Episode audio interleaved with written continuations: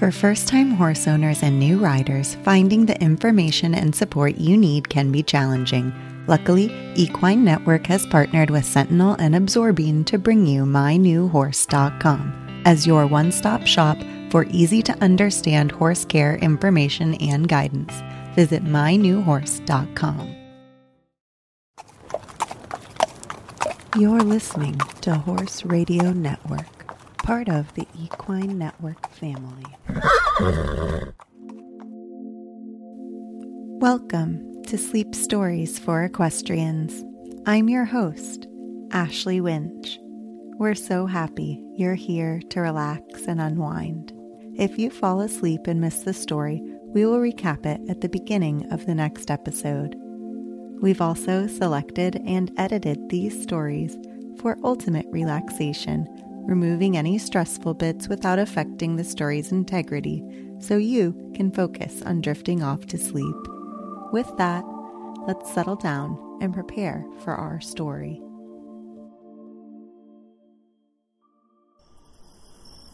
The gates are closed, the horses sleep, the day's work done, the chores complete.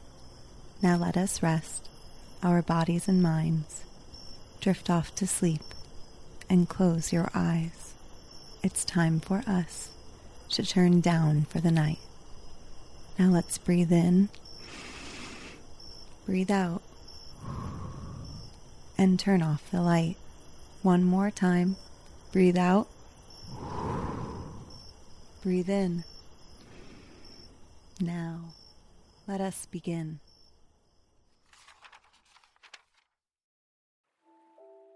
For our first story, we're going to be reading Stormy, Misty's Foal by Marguerite Henry, copywritten in 1963. This book is dedicated to the boys and girls everywhere whose pennies, dimes, and dollars helped restore the wild herds on Assateague Island and who, by their spontaneous outpouring of love, gave courage to the stricken people of Chincoteague. Prologue Land across the water. In the gigantic Atlantic Ocean, just off the coast of Virginia, is a sliver of land that lies exposed to the smile of the sun and the fury of wind and tide. It almost missed being an island, for it is only inches above the sea the early Indians who pulled over from the mainland to hunt deer and otter and beaver named this wind rumpled island Chincoteague, the land across the water. Today, a causeway five miles long connects it with the eastern shore of Virginia. Sometimes, when the sea breaks loose, it swallows the causeway. Then the people of the island are wholly isolated.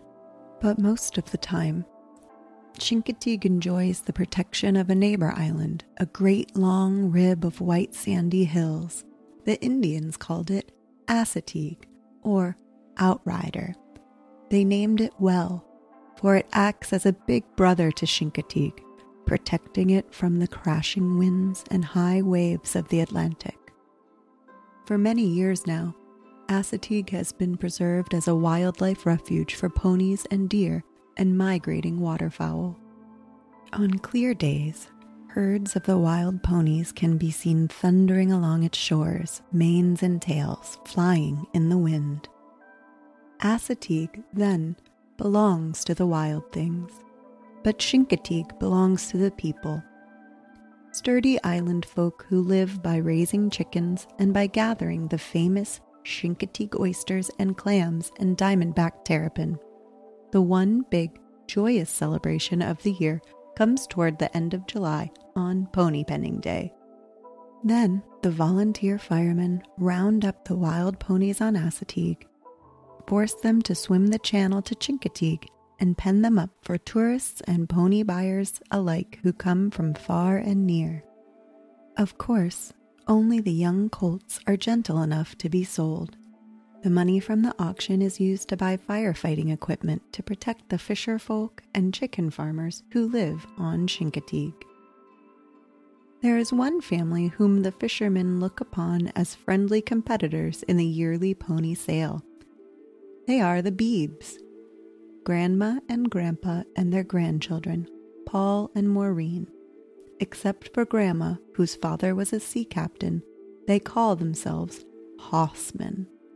They are in the pony business year round. Their place at the southern end of the island is simply known as Pony Ranch. Chapter 1 Before the Storm The clock on the shelf pointed to five as young Paul Beebe, his hair tousled and his eyes full of sleep, came into the kitchen. Paul did not even glance at the clock, though it was a handsome piece, showing the bridge of a ship with a captain at the wheel. For Paul, his banty rooster was clocking up. Grandpa Beebe was bent over the sink, noisily washing his face. He came up for air, his head cocked like a robin, listening for worms. Just hark that head rooster, he grinned, his face dripping. He reached for the towel Grandma was handing him. That Banty, he went on as he mopped his face, is better than any old Tinky alarm clock. Why, he's even more to depend on than that fancy ticker your seafaring father brought us from France. He gave Grandma a playful wink. What's more, you never have to wind him up, and I've never known him to sleep overtime. Me neither, Paul said, even when it's cloudy. The old man and the boy went thudding in their sock feet to the back hall, to their jackets hanging over the washtubs and their boots standing side by side. Grandma's voice tailed them. Wrap up good now. The wind is bitter. She came to the doorway and looked sharply at Paul. I got to brew some sassafras roots to perten you up. I declare you look older and tireder than your grandpa. Who wouldn't look tuckered out? Grandpa asked in pride. Paul took the midnight watch on Misty. This household, Grandma sputtered, does more worrying over Misty having a colt than if she was queen birthing a crown prince. Well, she is, Paul exclaimed. She's a movie queen. Yup, Grandpa joined in. Name me another Chincoteague pony who's a star of a moving picture like Misty is. And her being famous, well, it's made a heap of difference to us here at Pony Ranch. Paul nodded vehemently. Yes, Grandma. You know we sell more ponies because of her, and we can buy better fodder. And this summer, I'm going to build her a fine stable, and. And I'll never hear the end of it, Grandma grumbled. Our place is a regular mecca for folks coming to see her, and when she has her colt, land o' mercy, they'll be thicker'n oysters in a pie. Paul and Grandpa were out the door. Grandma's sputtering bothered them no more than a mosquito before the fuzz comes off a stinger. A faint light had begun to melt the darkness, and there was a brim of dawn on the sea. The wind, blowing from the southwest in strong and frequent gusts, rippled the old dead marsh grasses until the waves and the grass were one. As Grandpa and Paul hurried to the barn, a golden furred collie leaped down from the bed in a pickup truck and came galloping to meet them. Hi, Skipper. Paul gave him a rough and tumble greeting, but his heart wasn't in it. He caught at his grandfather's sleeve. Grandpa, he said, talking fast, Buck Jackson's got some she goats up to his place. So? Well, if Misty should be bad off, what in tarnation are you getting at? Maybe we'd ought to buy a goat just in case. In case of what? Misty couldn't give enough milk to her colt. The old man pulled himself loose from Paul. Get out of my way, boy. What's the sense of worrying now? We have chores to do. Listen to those ponies raising a ruckus to be fed and all the ducks and geese a quacking and a clacking and carrying on. Everybody's hungry, including me. But, Grandpa, Paul was insistent. You yourself said April or May colts have a better chance of living than the March ones. The old man stopped mid stride. It just ain't fittin' for colts to drink goat's milk, he said gruffly, especially Misty's colt.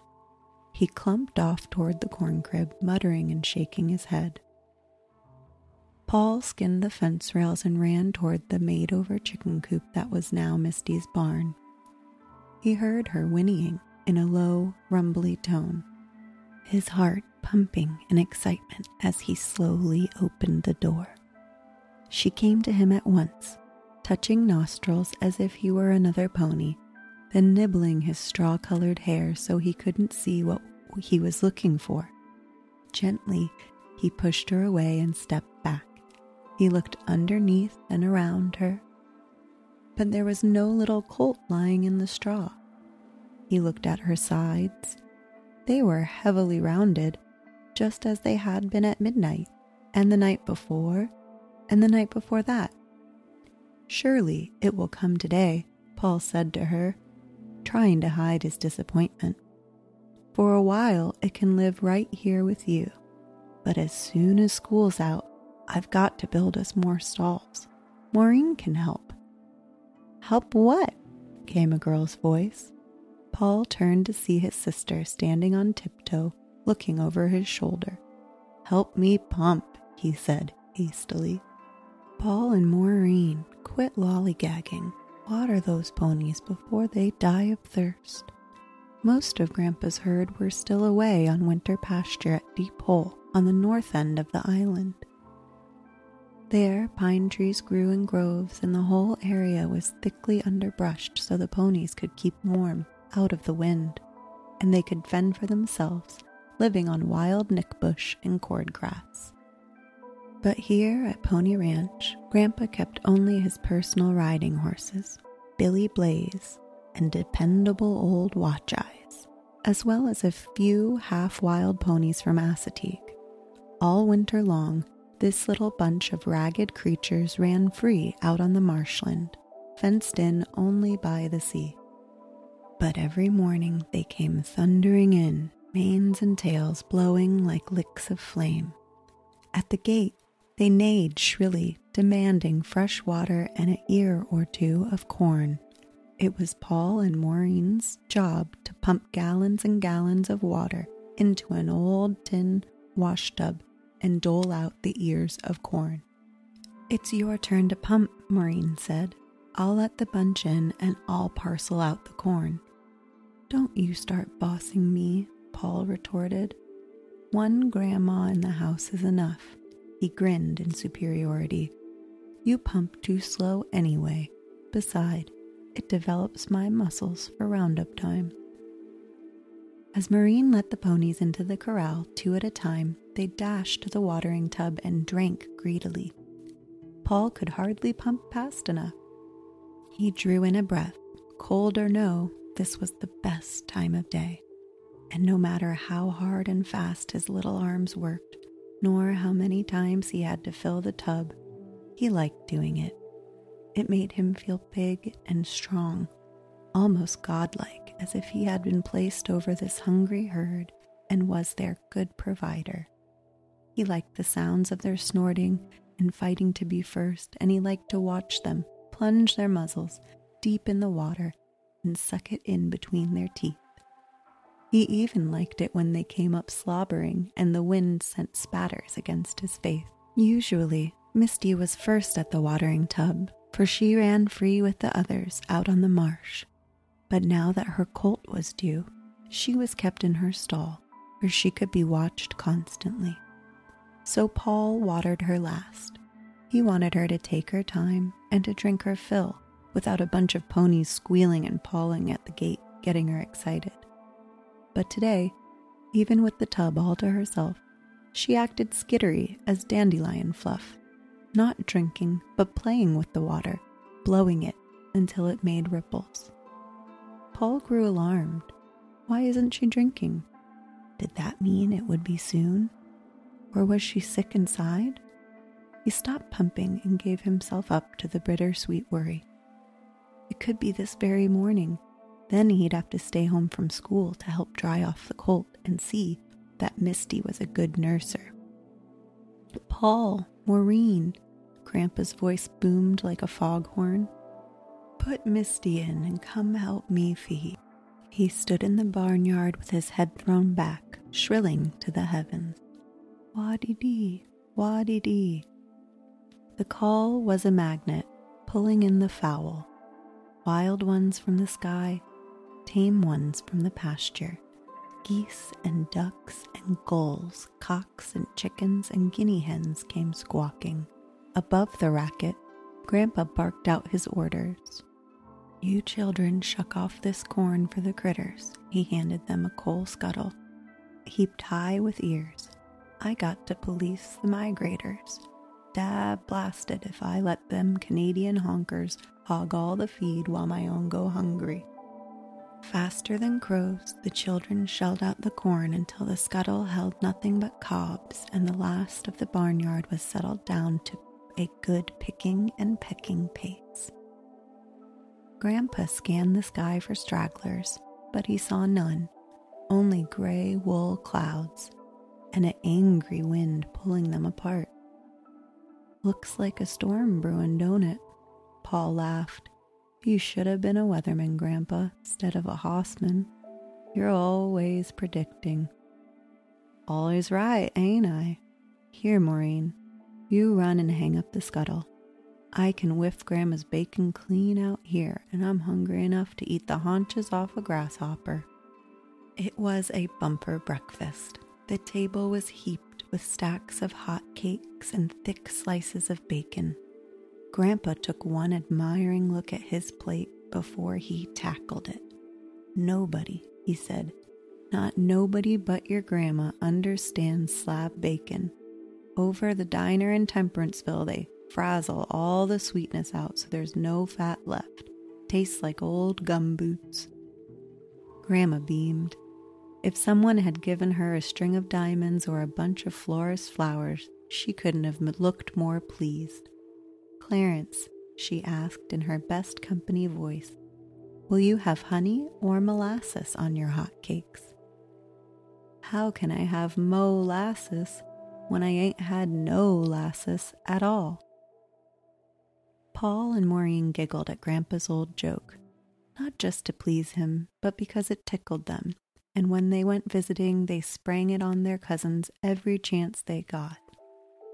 Quiet settled down over the table, except for the clatter of forks and Grandpa slurping his coffee. With second helping, talks began. Grandma, Paul asked, How'd you like a few goats? A billy, maybe, but a she goat for sure.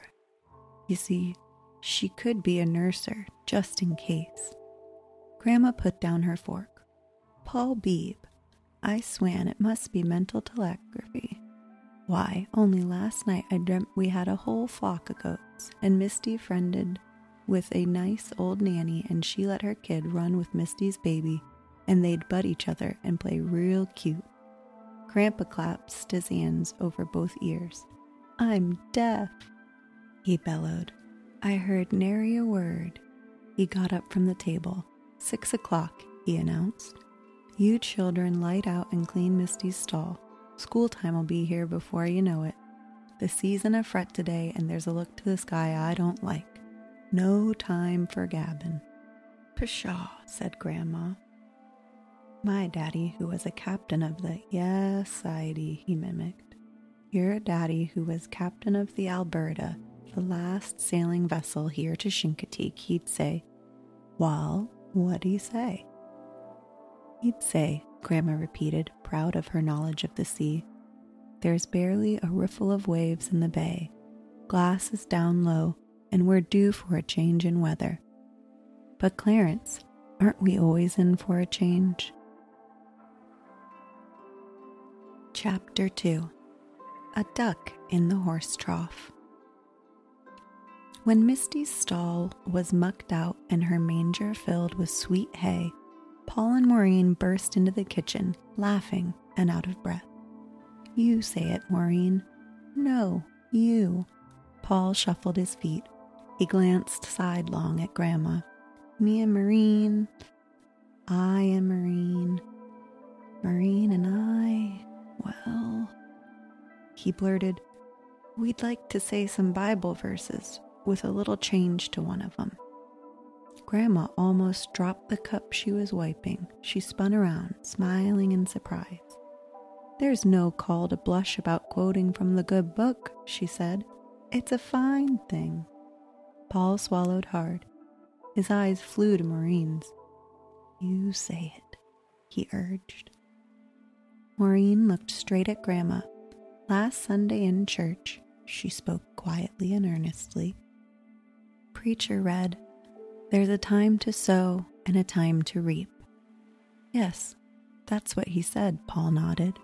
And he said, There's a time to cry and a time to laugh, and a time to love and a time to hate, Maureen added.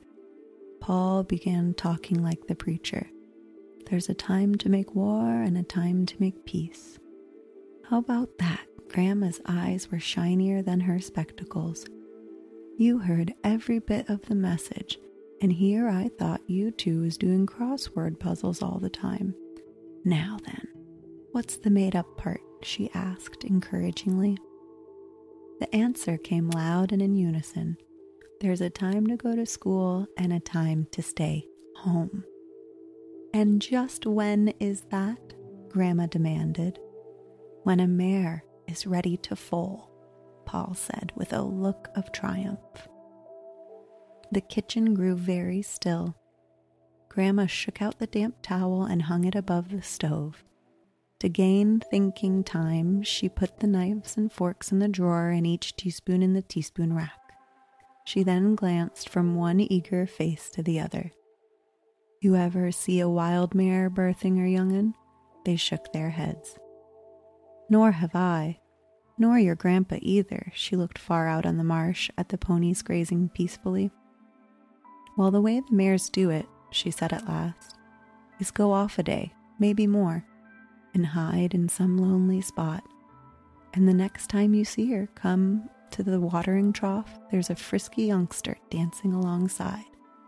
Why, one mare swam clean across the channel to Hamaki Islet to have her baby, and three days later they both come back and join the herd. Even that little baby could swim. But they're wild, Grandma, Paul said. Misty's different. She lived with people since she was a tiny foal. Grandma took out an old cork and gave a can of powder and began scouring the stains on her carving knife. She nodded slowly. And Misty's smart. If she needs help, she'll come up here to the fence and let us know right smart quick, same as she does when she's thirsty. Now, you both wash up and change your clothes. You touched the wrong fuse when you quoted the Bible verse to get excused from school. But, Grandma, Paul persisted, how can Misty tell anyone she needs help when Grandpa's in town shucking oysters and we're trapped in school and. Grandma didn't answer, yet somehow she interrupted. She handed Maureen a pitcher of milk and a sauce dish. As if by magic, wait a minute, a big tiger striped cat appeared from under the stove and began lapping the milk even before Maureen finished pouring it.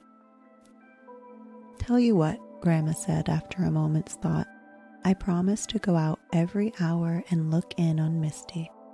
You will? I will. And will you telephone the school in case she needs us? I'll even promise you that. Cross my heart. Somewhat appeased, Paul and Maureen washed and hurried into their school clothes. When they dashed out of the house, Grandpa was climbing into his truck. Hop in, he said. I'll give you a lift. He put his key in the ignition, but didn't start the car. Blast of surprise escaped him. Great balls of fire! Look! What is it, Grandpa? He pointed a finger at a big white goose upended in the watering tub. Just look at him in the water. Now, he said in awe, I got a sure omen. Of what? both children asked. Grandpa recited in a whisper. A goose washin' in the horse trough means tomorrow we'll be bad off. Who says so? Paul wanted to know. My Uncle Zedekiel was a weather predictor, and he said geese in the trough is a foredoomer of storm. Grandpa started the car, a troubled look on his face. The day at school seemed never ending. Maureen answered questions like a robot. She heard her own voice say, Christopher Columbus was one of the first men who believed the world was round, so he went sailing east by west. Very good, Maureen. You may sit down. But Maureen remained standing, staring fixedly at the map over the blackboard. Her mind suddenly went racing across the world and backward in time to a tall masted ship. Not the one that Columbus had sailed, but the one that brought the ponies to Assateague. And she saw a great wind come up, and she watched it slap the ship onto a reef and crack it open like the shell of an egg. And she saw the ponies spewed into the sea and she heard them thrashing and screaming in all of that wreckage, and one even looked just like Misty.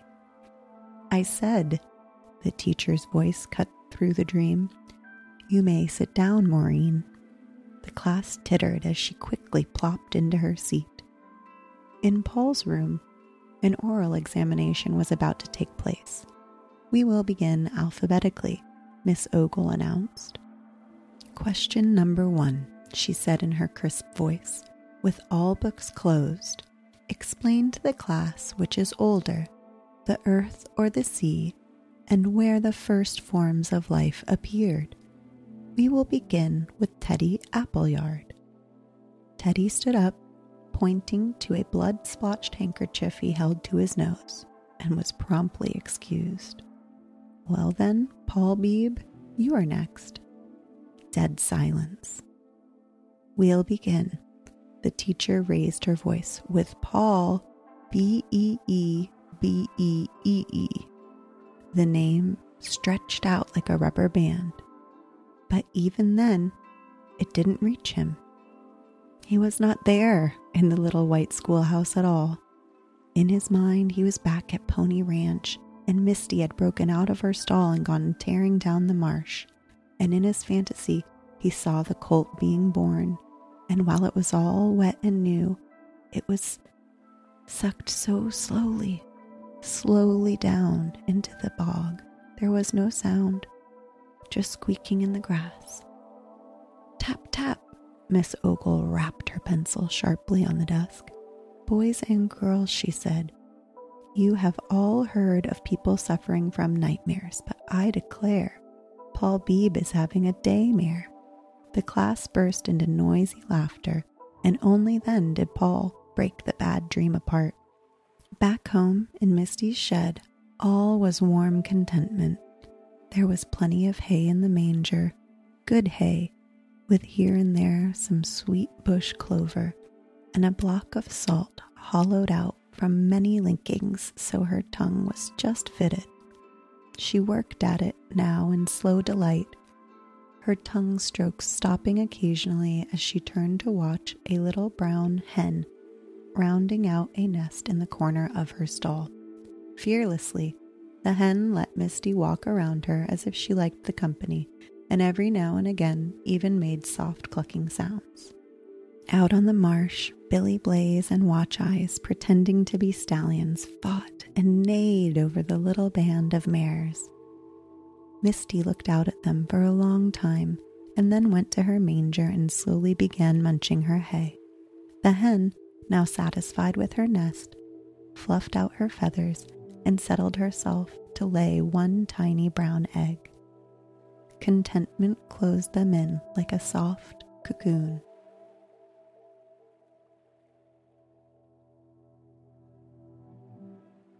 That concludes chapter two.